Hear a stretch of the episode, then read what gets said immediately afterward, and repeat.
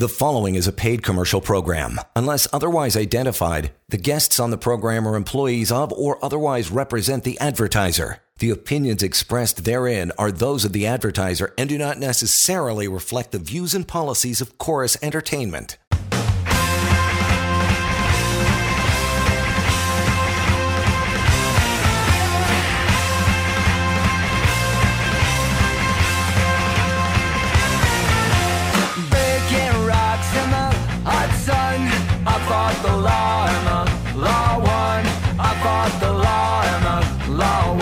And greetings, welcome. We are back for another uh, edition of John Scholes here, along with Chris Justice, right there from Samfiru Tamarkin LLP, employmentlawyer.ca. To reach out to Chris anytime when we're not doing this half hour, as you probably know, 1 821 5900 help at employmentlawyer.ca. Main topic we'll get to in just a bit is discrimination in the workplace. That's on the way. Now, normally, Chris, we get into your uh, case of the day or week that was. I know you got something to uh, to talk about all the time, but uh, already a lineup on the phones, which is great. We're going to get to uh, right off the top Dana, who's been waiting through the uh, the news break there to uh, to ask a question. Hi, Dana. How are you? Hello. You got her? Hi. How are you? Hi. My name is Dina. Sorry. Oh, sorry, Dina. Go ahead. Misspelling No here. No problem. Okay. What's uh, what's on your mind? Um, I'm good. Thanks for asking. How are you today? Excellent. Good. What's going on? All right. So um, I need some advice. Um, so recently, um, specifically at the end of September, um, I w- felt forced to hand in my one month's notice as um, signed on my contract. I was working at this um, health center, um, and as discussed during my interview, um, with hopes of shortly becoming promoted to um, manager there.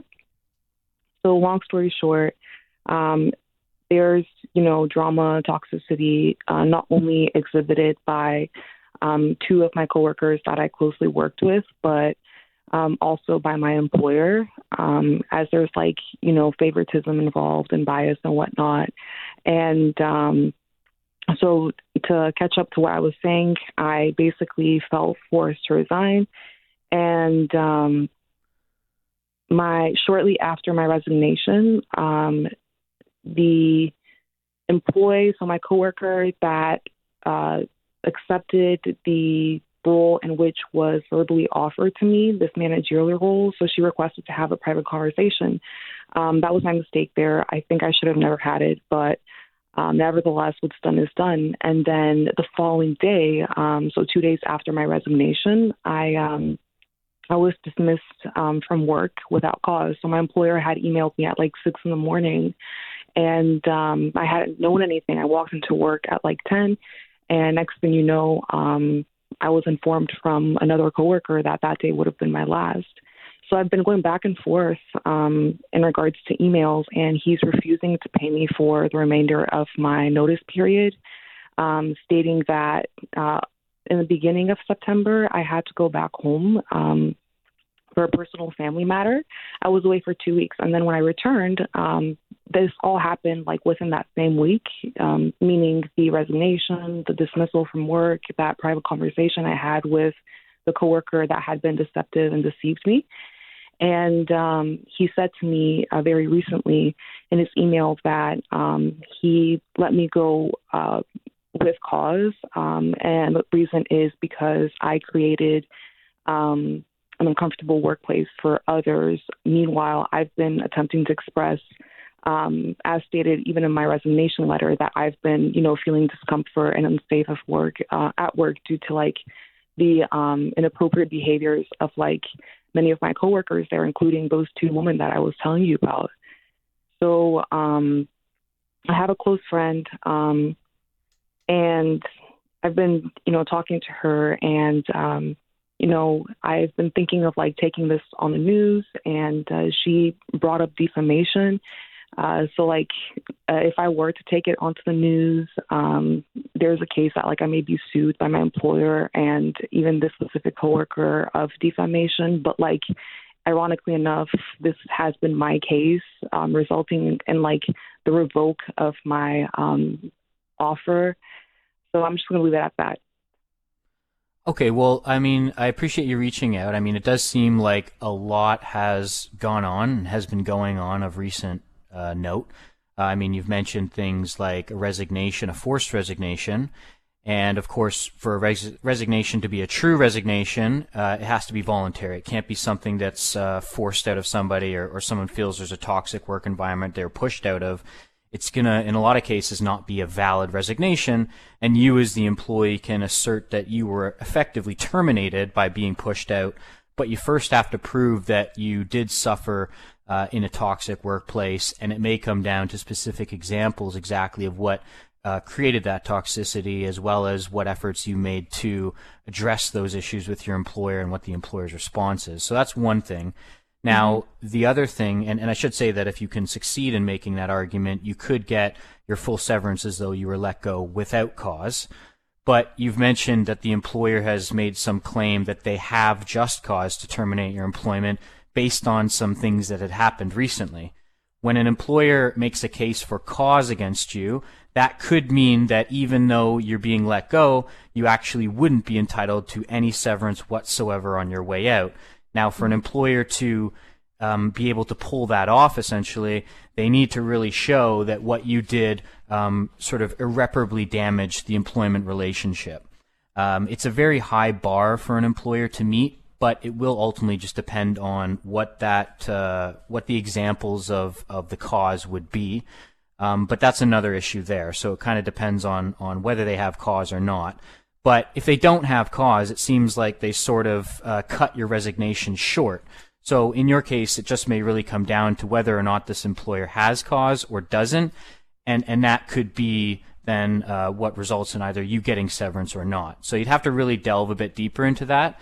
And then the last thing you mentioned was defamation. Um, of course, if you do make statements and, and, broadcast them publicly and the company believes that they're actually untrue and they cause damage to the company, uh, you could be in a situation where you're being accused of defamation. So uh, you really have to make sure that what you're saying is factual, is the truth, because that's mm-hmm. one defense to defamation. But it's really uh, going to maybe come down to an interpretation in a lot of cases of what the company believes is true versus what you do. So I'd say really before having any further communication, before going to the media, before really discussing any of this further with your employer, because it could potentially hurt you further, I'd strongly recommend you schedule a consultation and, and have a chat with a lawyer because, as I say, it does seem like there's a lot of issues to go through. Um, and depending on what your future holds or if you find another job somewhere else, that may also be another issue to take into account when sort of assessing your situation and figuring out what the best um, path to take would be. Okay. Um, but it does seem like there's a lot of information here. So, so I, I think you really do need a full fledged consultation to go through all of these issues because, yeah, there's a lot going on. I will give you the uh, number, Dan, as we let you go for the night. Thank you for the call, by the way. You'll hear it uh, throughout the half hour. 1 821 5900 to reach out. Now that you've had that phone call, we'll take a quick break, get into our topic for the night discrimination in the workplace. We continue. More The Employment Law Show is just ahead. Hang in there. You're listening to a paid commercial program. Unless otherwise identified, guests on the program are employees of or otherwise represent the advertiser. The opinions expressed therein are those of the advertiser and do not necessarily reflect the views and policies of Chorus Entertainment.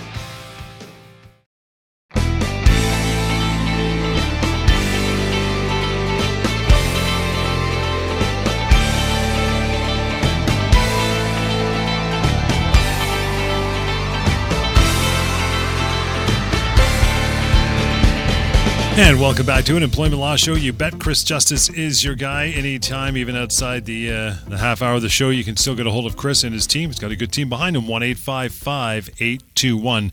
5900. Okay, discrimination in the workplace may seem like an obvious question, but maybe not. Chris, uh, discrimination, what is it? Yeah, you know what? I mean, a lot of people actually do in my phone calls with them when I speak to, to various people, they'll think that discrimination just simply means differential treatment. Um, but, but really what discrimination means is differential treatment on the basis of certain characteristics. Um, you know, these are things that are obviously set out in uh, human rights legislation, both in terms of provincially and federally. But it's essentially the unfair or prejudicial treatment of employees or even job applicants based on their, their these certain protected characteristics. So discrimination can really occur at any time during employment. Could be at the hiring stage. Could be mm. with respect to a promotion, with respect to someone's compensation, the reasons for termination, uh, or just you know your regular day-to-day interactions. And again, it has to be based on a set of characteristics, things like someone's race, color, sex, gender, sexual orientation um, those sorts of things. And uh, obviously, it's a huge issue. Um, as I say, there's laws set in place to prevent these things, and yet still find ourselves having to deal with these issues coming up in the workplace. Well, you started to touch on it there. Give me some some types of, and maybe uh, some more examples of what you might find or you've come across in the workplace when it comes to discrimination. Yeah. So aside from the actual protected grounds in the legislation, uh, mm-hmm. there are also different types of discrimination. As far as, for example, uh, direct discrimination, you've got uh, indirect discrimination. So, so direct, you've got someone maybe saying something to you, making a comment to you, or just treating you unfavorably based on one of those protected grounds. But then there's other forms of more indirect discrimination. Like, say, for instance, you've got a company with a policy that says uh, there's potential for certain employees to earn bonuses, or maybe employees company wide to earn bonuses. But in order to achieve the bonus, um, maybe there's some aspect of it that doesn't take into account some of the limitations someone has, let's say from a disability perspective. And so they then, as a result of their disability, can't actually get that bonus. And it's not necessarily this direct form of discrimination, but it can have that indirect impact. And that's just something that employers actually need to be aware of when coming up with certain policies and thinking, um, you know, what kind of potential knock-on effects could this have? Or are people being excluded, you know, for, for reasons external to the policy that, that could be seen as discriminatory? Um, so, so there's direct and indirect, and then you've got other things, of course, like harassment. Um, so, so any you know inappropriate or unwelcome conduct uh, that is based on these characteristics, creating that toxic work environment. That, of course, can be a type of discrimination. And then I think lastly, you've got retaliation or reprisal. So when, when someone, say, brings forward an issue of discrimination to a company, and then later on they find themselves uh, on the end of some negative or, or punishing treatment um, for asserting their rights. Um, but these are some of the main forms or types of discrimination when it comes to all those protected grounds. Um, so, what does one do if they experience discrimination in the workplace, or based on what you just described there, they feel they're experiencing it? What uh, what do they do? Yeah, so if you're an employee, an individual, you're in the workplace, and you're experiencing discrimination in some form, uh, and this really this is a general rule for everything. Document the incidents. You know, document, document, document. Uh, documenting things will just make it easier, especially later on doesn't even have to involve discrimination, but if there's any issue within the workplace whatsoever, um, documenting it, of course, is going to be helpful. Um, people tend to forget things over time, and so if you make some notes actually at the time the incident's occurring or afterwards, as I say, that's going to make things a whole lot easier for you mm-hmm. when it comes to bringing it to management's attention. You know, because that's the other thing uh, you would often need to do is let the company know. Uh, a lot of times, people experience discrimination in the workplace as a matter of fact um, but it's only known between two parties, and then that person, the victim of the discrimination, ends up leaving the company, comes to a lawyer. We go after the company for discrimination, but it's a battle now of he said, she said. Right. And the company has their sort of this leg to stand on where they say, oh, well, we were never made aware of it. That's unfortunate. But had you made us aware, we would have taken action immediately. And so, yeah, in most cases, you're going to want to bring it to the attention of the company. I say in most cases only because um, there could be a scenario where you can actually talk to the person who's subjecting you to the discrimination. It, it will kind of depend, of course, on the scenario. But uh, if there's a possibility to address it head on with that person as a means of sort of nipping in the bud, um, that potentially could be another avenue, uh, short of actually going to HR and reporting it. Um, and you know you're going to want to review company policies as well if you're a victim of discrimination, mm-hmm. just so that you have an idea of you know how the company uh, is set up to deal with those things. There might be certain procedures or steps that you need to go through when reporting, say, harassment or discrimination. And again, you want to, as best you can, uh, all things considered, you know, go through those policies and sort of follow them uh, if possible, so that again you're sort of following the company and, and they're not going to later on be able to say something like you didn't go through proper channels. And and I think the last thing uh, to do would would get some legal advice. Of course, you know uh, these these situations can be complicated, and a lot of times, you know, hindsight's twenty twenty. You don't think of things, and and getting that advice early on can be beneficial. So if the if the person harassing you is the top of the food chain and there really is nobody above them to go, maybe the owner, uh, where do you turn at that point? Because it's still a problem. Yeah, no, exactly. I mean, it's it's hard to really go anywhere. You know, the thing is, is that if the owner or someone at the top of the food chain is, is subjecting you to discrimination, then uh, it's going to be very hard for that company to uh, really do much about it. I mean, that's where the buck mm-hmm. stops with the owner. So um, that that would just be something that would have a much greater, I think, knock-on effect, and, and probably give somebody who's the the victim or subject to that discrimination um, you know, more of an out when it comes to the options being explored. Uh, you may still have an opportunity to report that information to a, body that's designed to address these complaints, even if it is against the owner. Um, because at the end of the day, someone ideally would have to know about it. But if it is the owner, then there could be an avenue where um, reporting may not necessarily be needed and, and where you know any reasonable person in that case may just simply leave on account of that discrimination. And then, of course, if this happens, you've got a valid case for constructive dismissal. Uh, you go after the company for your full severance, plus you know potentially additional human rights related damages on top. So at that point, you're smartly going to reach out, especially if it's the top top of the food chain. You're going to reach out to you, an employment lawyer. How do you help in that situation? Yeah, like I, I think that if if you're again a victim or subject to this discrimination in the workplace, getting some advice as soon as possible is always beneficial because the lawyer is going to have the ability, an experienced lawyer that is, is going to have the ability to sort of think a few steps ahead. You know, given how often that lawyer may be involved in these issues, they're going to know to look out for certain things. They're going to know to give you advice, like the things I mentioned as far as documenting things, reviewing policies, you know, making sure everything's in place so that later on, if there ends up being an issue, um, you've got everything set up, you've got your ducks in a row. Uh, as yeah. I say, a lot of times people will speak to me about stuff that's happening in the workplace, but they've already left, or a lot of time has transpired. And again, hindsight being 2020 is all good, but it kind of leaves them in a little bit of a pickle when it comes to making out a valid merit-based case, you know, in the mm-hmm. legal context right? Because you know evidence is going to be very important. Uh, you know your your ability to recall things could be important. That's why making notes is important. But you know, like I say, you want to try as best you can to avoid a he said she said and, and just document things and, and go through the steps to protect yourself later on. And you know that's of course what what an employment lawyer is going to be able to do. And then the lawyer is also going to be able to give you an idea of what the path ahead is like uh, in terms of you know whether or not you may have an ability to settle the case without the need for a lawsuit, or if not, and a lot of times these cases can be quite contentious. You know, you've got one side saying absolutely we didn't do any of this, and then you've got the individual saying you know a whole lot of negative stuff happened. Um, that experienced employment lawyer is going to be able to kind of navigate you through that litigation process, and that can be you know very time consuming and complicated. So you're going to want to get advice and, and get some representation for those reasons. I want to uh, switch gears a little bit, Chris. I don't think we've talked about this, or if we have ever, it's been a while. That is, uh, employers yeah. allege cause after they terminate your employment. We haven't gone down this road recently for sure. Uh, after acquired cause, break that down. What does it mean? Yeah, and a lot of people may not know about this phrase. You know, it's yeah. uh, like you say, it's not something we talk about all that often.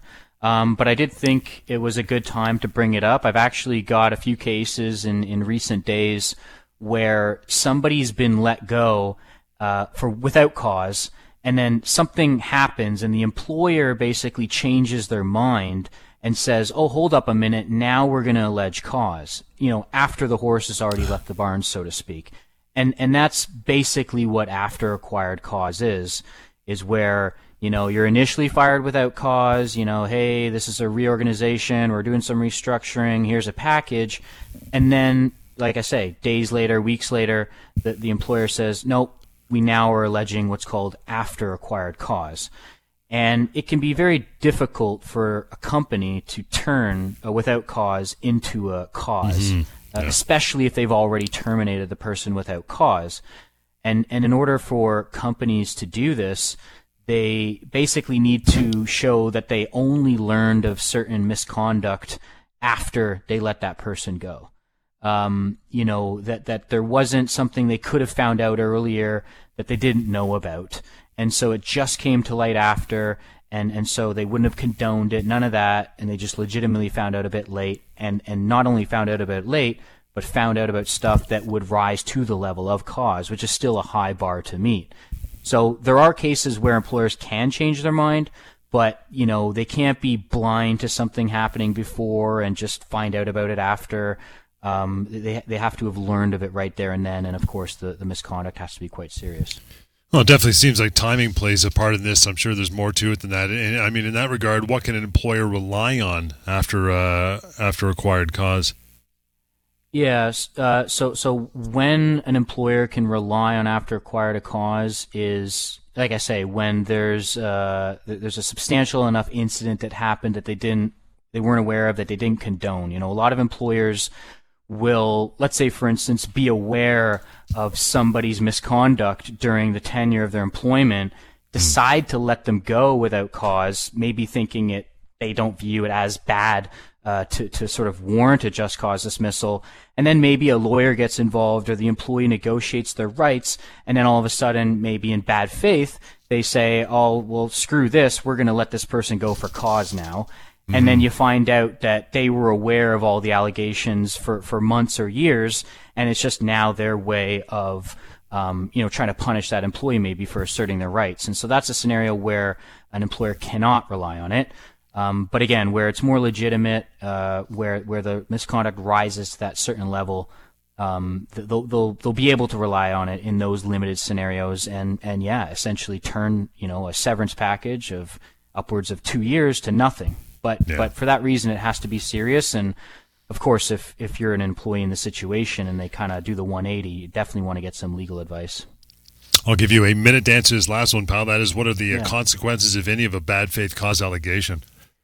Yeah, so if the employer is caught in that example that I gave, as far as um, you know, knowing about the misconduct, but now just raising it later as a means to, you know, kind of screw somebody over, then um, they're they're on the hook for not only having to pay that employee's full severance, which again could be upwards of two years, but also being hit with potential additional damages from the court as far as those bad faith damages. Um, you know, depending on the type of misconduct, discrimination could be a factor as well. And so, as I say, they'll get hit with not only the severance piece, but but also those those punitive and aggravated damages for the bad faith and essentially the abuse of uh, of, of the cause allegation. It's a good topic. I'm glad we at least scratched the surface on it for this half hour. We're going to wrap it up for now. We're back in. Uh, we got more on the uh, weekend, of course, and you can always keep sending Chris those emails and questions. Do that to help at employmentlawyer.ca. Have the option of calling Chris on the phone, 1 821 5900 and the website you can always use free and anonymous. It's there waiting for you. Pocketemploymentlawyer.ca, which you'll have access as well to the severance calculator. We'll catch you next time right here on the Employment Law Show. The preceding was a paid commercial program. Unless otherwise identified, the guests on the program are employees of or otherwise represent the advertiser. The opinions expressed therein are those of the advertiser and do not necessarily reflect the views and policies of Chorus Entertainment.